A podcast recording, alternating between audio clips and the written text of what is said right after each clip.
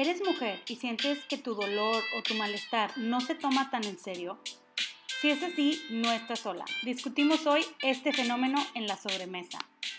¿Cómo se maneja el dolor, las enfermedades y los síntomas de las mujeres en el, en el ámbito médico y también en la sociedad y por qué hay un tipo de pues, eh, fenómeno donde hasta los datos ya dicen que no se toman tan en serio. Es más común que a una mujer le den sedantes, calmantes, tranquilizantes, antidepresivos cuando están refiriendo un dolor físico, a diferencia de los hombres que inmediatamente dicen me duele, les dan algo para el dolor. Hola a todos, somos Ana Paula y Sara Cantú de La Sobremesa y hoy nos acompaña la médico cirujano Enif Gallegos. Enif es médico cirujano egresada de la Universidad de Juárez Autónoma de Tabasco, tiene diplomado en coordinación hospitalaria por la UNAM, ha participado en varios foros de bioética médica, actualmente es coordinadora de donación en el Consejo Estatal de Transplantes de Órganos y Tejidos de Jalisco y subinvestigadora en centros de investigación de Guadalajara. Muchas gracias, Enif. Gracias por, participar aquí con nosotros, por compartir tu conocimiento. Eh, bueno, vamos a tratar el tema de cómo se maneja el dolor, las enfermedades y los síntomas de las mujeres en el, en el ámbito médico y también en la sociedad y por qué hay un tipo de pues, eh, fenómeno donde hasta los datos ya dicen que no se toman tan en serio. Entonces, muchas gracias. Qué padre tener una médico eh, para, para, hablar de ese tema, una mujer médico para este tema. Bienvenida.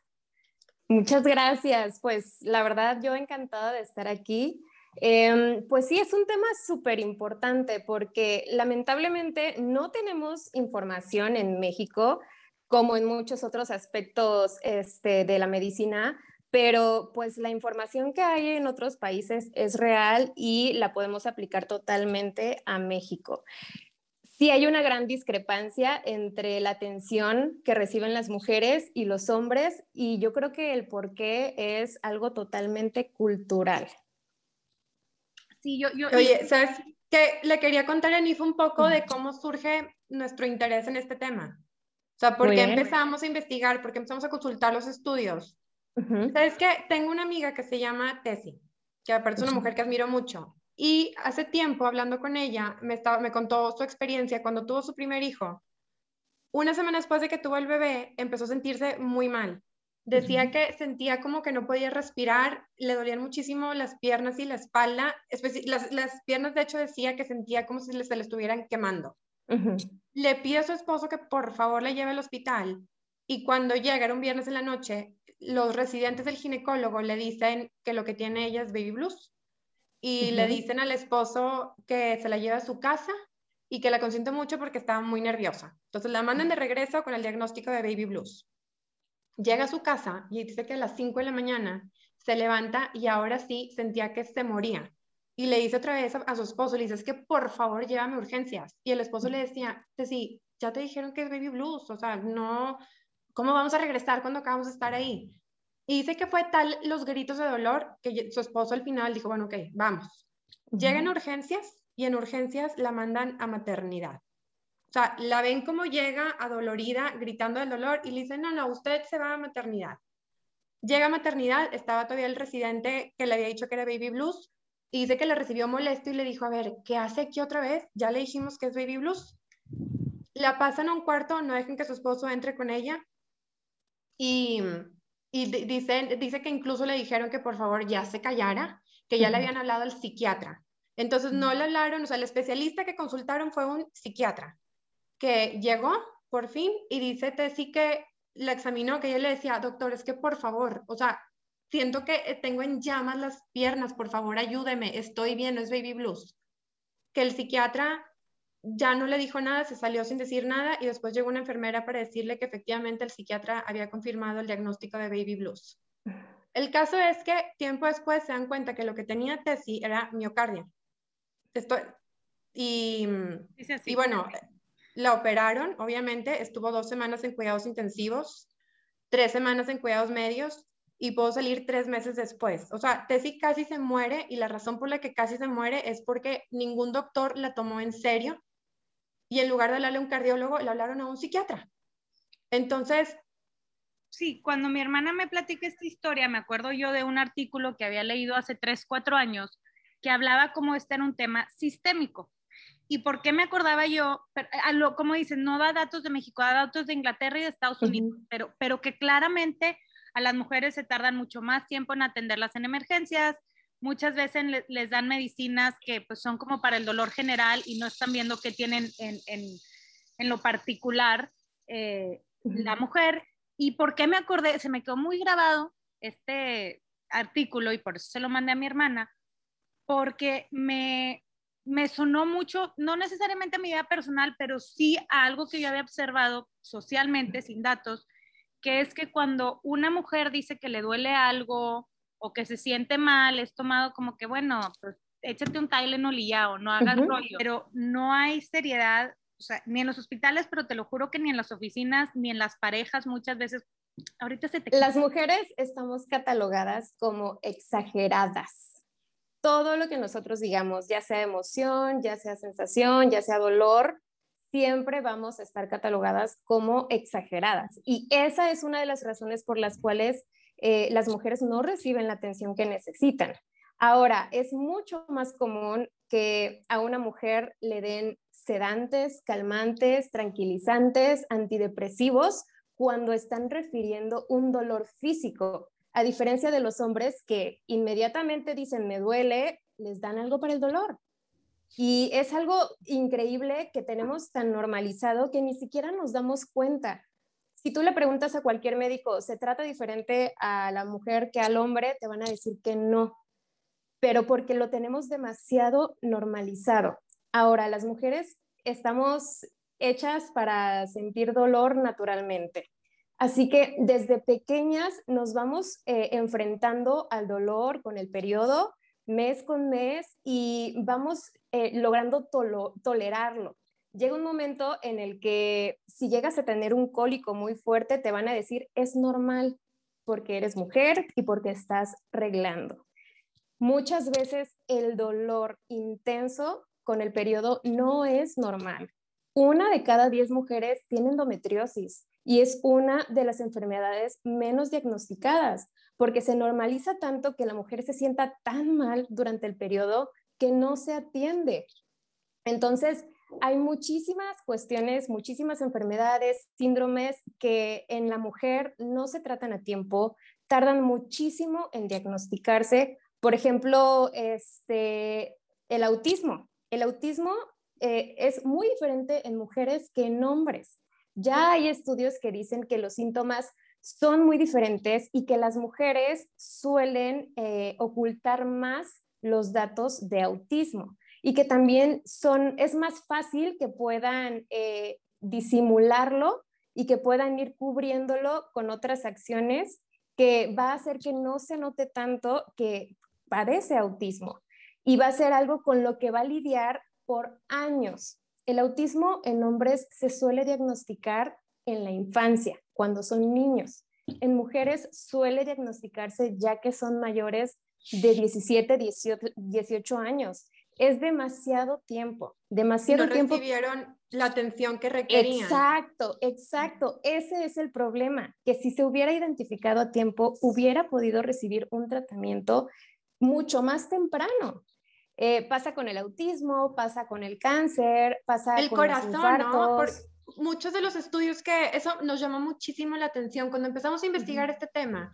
Vimos que decían muchos que que la medicina se enfocó mucho en cómo presentan los síntomas de un ataque al corazón los hombres y que las mujeres los presentan de manera muy distinta. Entonces, a mí me llamó mucho la atención que decía, había uno que decía que las mujeres menores de 50 años tienen el doble, que es muchísimo, de probabilidades de morir por un ataque al corazón que los hombres de su misma edad porque no son diagnosticadas correctamente. Y dice eso porque decía que, todos los estudios clínicos, eh, cuando están en la escuela de medicina, se enfocan mucho en, lo estudian como en la fisonomía del, hombre y no tanto de la mujer. Incluso, con las consecuencias Sí, claro. Incluso en este, las investigaciones en las que se utilizan animales, suele utilizarse machos, no utilizan eh, hembras para realizar los estudios. Eh, caso totalmente contrario para los anticonceptivos, que es algo que se ha enfocado totalmente en la mujer, como si fueran las únicas responsables del potencial reproductivo. Em, pero pues es justo por eso, porque sí hay algo bastante arraigado en cuestión de, machismo en, la salud, en todos los ámbitos. Y, uno, y a veces creemos que hay, hay zonas en las que ya no existe. Y no es así. Existe. La ciencia, pensarías que la ciencia precisamente es, es, una zona donde no. Claro, e, esto es totalmente eh, cierto. Y lo que me comentabas de, las cuestiones cardíacas en las mujeres, también hay un estudio que revela que eh, el 45% de los hombres logran recibir RCP, a diferencia de las mujeres que apenas logran un 32%. O sea, si tú haces una encuesta y preguntas si ves a un hombre caerse en la calle, si vas a acudir a realizarle maniobras de rescate, te van a contestar que sí. Pero cambia muchísimo si se trata de una mujer. Muchos eh, alegan que es porque no se sienten cómodos acercándose y cómo le van a practicar RCP si es una mujer y hay que, tiene que haber contacto eh, pues muy, muy cercano. Es algo totalmente... Sí, exacto.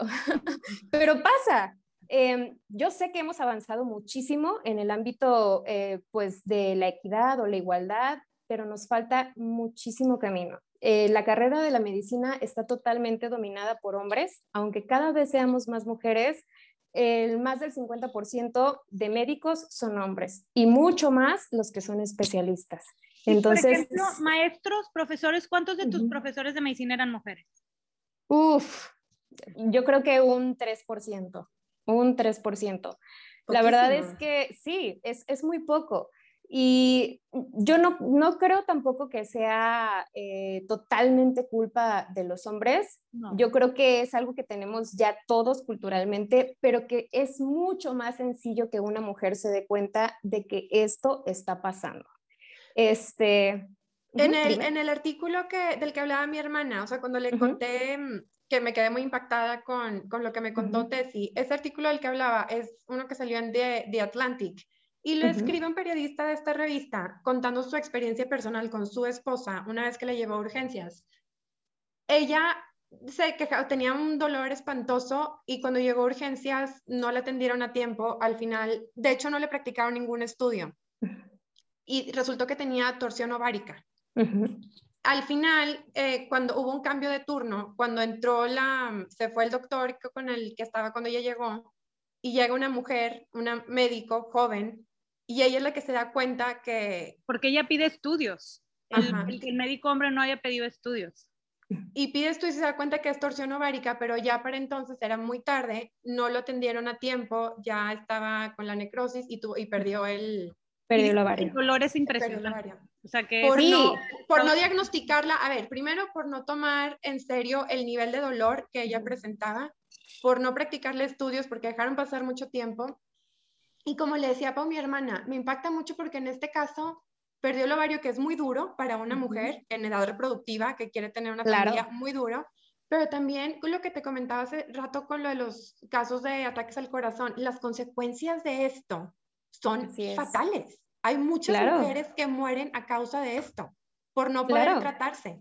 Ahora, dices unos puntos, dos puntos que tocaste que se me hacen muy interesantes. Es, hemos avanzado muchísimo en equidad y estoy de acuerdo y, y es algo muy bueno, pero yo creo que ese avance de repente nos vislumbra a lo que nos falta. Claro. Como Creemos que ya, que ya estamos alcanzándolo y ya no luchamos más. No, y a mí me ha pasado que mismas mujeres, cuando, y luego lo otro que dices es, no es, no es totalmente culpa de los hombres, para nada. Eh, como dice una amiga nuestra, el patriarcado no tiene género, afecta a todos y viene de todos. Por igual. Reconociendo en, este punto que somos biológicamente diferentes. Así es. Es parte de la equidad, de que se le ponga la misma atención al tipo de necesidades, de síntomas, de, de, sentimientos que tiene una mujer que un hombre. No, no todo es exageración no, no todo es histeria. Y definitivamente a veces las mismas mujeres somos parte de, o sea, yo, y nada que ver, nunca he tenido nada grave, gracias a Dios, pero por ejemplo, estuve mínimo nueve meses con tiroides de Hashimoto arriba de ocho, que ahora que se es eh, la TSH es muy alto, y yo juraba y pues también mis amistades, mi pareja me decían, es que tal vez si comes bien, es que tal vez si empiezas, porque siempre me sentía muy cansada, quería llorar todo el día. Me decían, es que tal vez si hicieras más ejercicio o tal vez si comieras bien. Eh, hasta que fue una nutrióloga la que me dijo esto, porque yo le decía, oye, es que no puedo engordar y tampoco crees que estoy comiendo mucho. Me dijo, esto no es ejercicio y esto no es alimentación, esto es otra cosa y me cambió la vida una vez que me agarraron lo que en verdad tenía. La verdad es que eh, sí es, es algo que, que, ocurre muchísimo y que digo, cualquier médico puede equivocarse, o sea, todos cometemos equivocaciones, pero si tienes a alguien frente a ti que te está diciendo que siente algo, que te está diciendo que algo está mal con su cuerpo y que aparte los datos que te están dando, eh, pues son compatibles con, con alguna enfermedad o con alguna patología, tu obligación como médico es asegurarte de que o no tiene eso o tiene eso. Si alguien tiene dolor y crees que puede ser apendicitis, pues vas a hacer un estudio para descartar apendicitis. Si después resulta que no era nada, que en efecto era, era una cuestión psicológica o mental, pues bueno, ya hiciste todo lo que tenías que haber hecho como médico pero no podemos de ninguna forma minimizar lo que el paciente nos está diciendo. Tenemos que escuchar lo que, lo que las mujeres nos están diciendo, lo que están refiriendo, lo que están sintiendo y hacerles caso. No podemos seguir haciendo como que eh, está exagerando, seguro busca atención, seguro está teniendo algún problema. O sea... O, eso es que lo, lo achacan a, a la regla. Exacto, también la verdad es, hormonal, es la regla. No, y de nuestros médicos, yo estoy de acuerdo, son humanos, todos pueden hacer errores, pero sí hay que empezar a normalizar más el, el tomarnos en serio lo que dicen los pacientes, las pacientes. Ahora, sé que ahorita los médicos de nuestro país han hecho un súper esfuerzo, a veces no pueden atender todo, pero definitivamente si tuviéramos otra cultura, hay cosas, muchísimas situaciones de mujeres que no se irían a la gravedad o, mujeres que no tendrían que sufrir tanto si tan solo se atiende con una seriedad distinta. Y de nuestro lado, dejar de tratar de ser, o sea, sí, yo estoy muy, estoy en contra de estarte victimizando ni mucho menos, pero también no tienes que ser, no seas víctima, pero tampoco seas héroe. O sea, yo siempre he sentido como que, bueno, y, si me duele me tengo que aguantar porque no quiero ser esa mujer y, y, y no voy a decir nada. Y entonces luego nosotros mismas causamos el, el como somos tan funcionales, porque nos enseñan, como dijiste, súper cierto desde chiquitas, de que tú vas a estar en dolor y así va a ser y, y síguele. Entonces, no, nosotras mismas a veces no nos tomamos en serio y, y le seguimos dando a pesar de. Y entonces hay que normalizar el, el, que no está bien no sentirte bien, no es normal. Exacto, exacto. Eh, yo creo que podemos empezar diciéndole a las niñas cuando platicamos acerca del periodo, explicarles que si ellas llegan a sentir un dolor imposibilitante, si realmente creen que se sienten tan mal, no es normal, no es normal. El periodo sí duele, sí es molesto, no puede ser tan molesto, porque si es así, entonces algo está mal y tenemos que saber qué es lo que está mal. Totalmente de acuerdo. Como, como amigas, como mamás, como tías, todo, tenemos que cambiar la conversación con respecto a eso, empezando del cuerpo de la mujer. Exacto. Por mucho que estemos acostumbradas al dolor, no significa que cuando nos vuelva a doler algo nos tenemos que aguantar significa que eh, tu cuerpo te está diciendo que algo está pasando, porque eso es el dolor, es una reacción a algo. Entonces, si tú no lo escuchas, si tú no le haces caso, las cosas pueden elevarse, pueden complicarse y los resultados pueden ser peores. Este, y otra cosa muy curiosa es que así como las mujeres tienen menos posibilidades de recibir atención médica, los hombres tienen muchas menos posibilidades de recibir eh, atención para su salud mental. Entonces, son cosas que van totalmente arraigadas a pues la cultura del machismo y el de creer.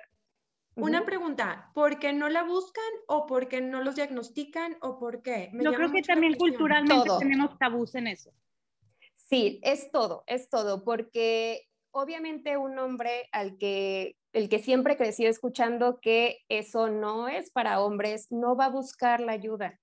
Y también, eh, pues no, no nunca va a, a llegar con alguien para que le diga, tienes esto, tienes depresión, tienes ansiedad, tienes un trastorno obsesivo compulsivo.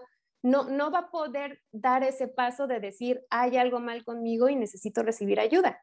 Lo van a dejar todo adentro y pues a la larga es muchísimo peor. Es que tenemos que quitar de nuestro vocabulario y, ver como muy mal cuando alguien dice, no seas niña o no seas vieja, porque es malo para ambos. Es malo para un hombre no poder sentir y es malo para una mujer que si es algo que se trata emocional, es, es una mujer. Pero no solo la mujer es emocional y no todo el hombre no es emocional. Exacto. Y bueno, pues yo conectándoles, contándoles una anécdota personal, este, pues por ejemplo, mi novia eh, hace unos dos años empezó con unos dolores increíbles que de plano la dejaban en el piso llorando y cuando llegó al médico con muchísimo dolor, lo primero que le dijo es, seguro estás embarazada. Y ella les dijo, no, eso, eso no es. Pues el doctor decía, no, ¿estás segura? ¿Estás segura que no estás embarazada? No, pues claro, la vesícula de ella no funcionaba, tuvieron que operarla, pero lo primero que le dijeron fue, ¿estás segura que no estás embarazada? O sea, yo sé que es tu cuerpo, eh, tú eres responsable de él y tú sabes lo que haces con él, pero ¿estás segura que no estás embarazada? imagínate que hubiera sido alguien que, su, que, que, sus parejas son hombres, pues la hubieran, o sea, ella porque estaba Exacto. Muy Exacto. No, es el caso, pero... Ella estaba segura de que no era eso, pero si le hubieran dicho, tal vez estás embarazada, hubiera dicho, bueno, tal vez me voy a mi casa, adiós. Sí, sí, sí, tenemos que cambiar la cultura médica, eh, creo que viene también desde cómo las, los enseñan en universidades, pero más atrás, y en casa. La cultura social. Ajá, o sea, la cultura en casa con las amistades, y, y, y se me hizo muy importante lo que dijiste también de los hombres, así como las mujeres todo lo físico a veces va sin tratar, lo de los hombres van de todo lo emocional. Sí, y, tenemos que hacer un cambio en eso. Pues muchísimas gracias, Enil. No, de nada. Eh, este es un tema que se nos hace muy importante en la sobremesa. Tratamos, la idea es sacar temas que se deben de estar hablando o, que la gente esté informada. Iniciar la conversación alrededor del tema. Exacto. A nadie le gustan las conversaciones incómodas, pero tenemos que tenerlas. y este tema es súper importante, entonces muchísimas gracias por estar con nosotros, por comentarnos en la sobremesa. Toda la reunión es bienvenida y que tengan súper, bueno, esto lo van a estar escuchando. Gracias por escucharnos. No se olviden suscribirse al newsletter y seguirnos en la sobremesa.io en Instagram. Los leemos.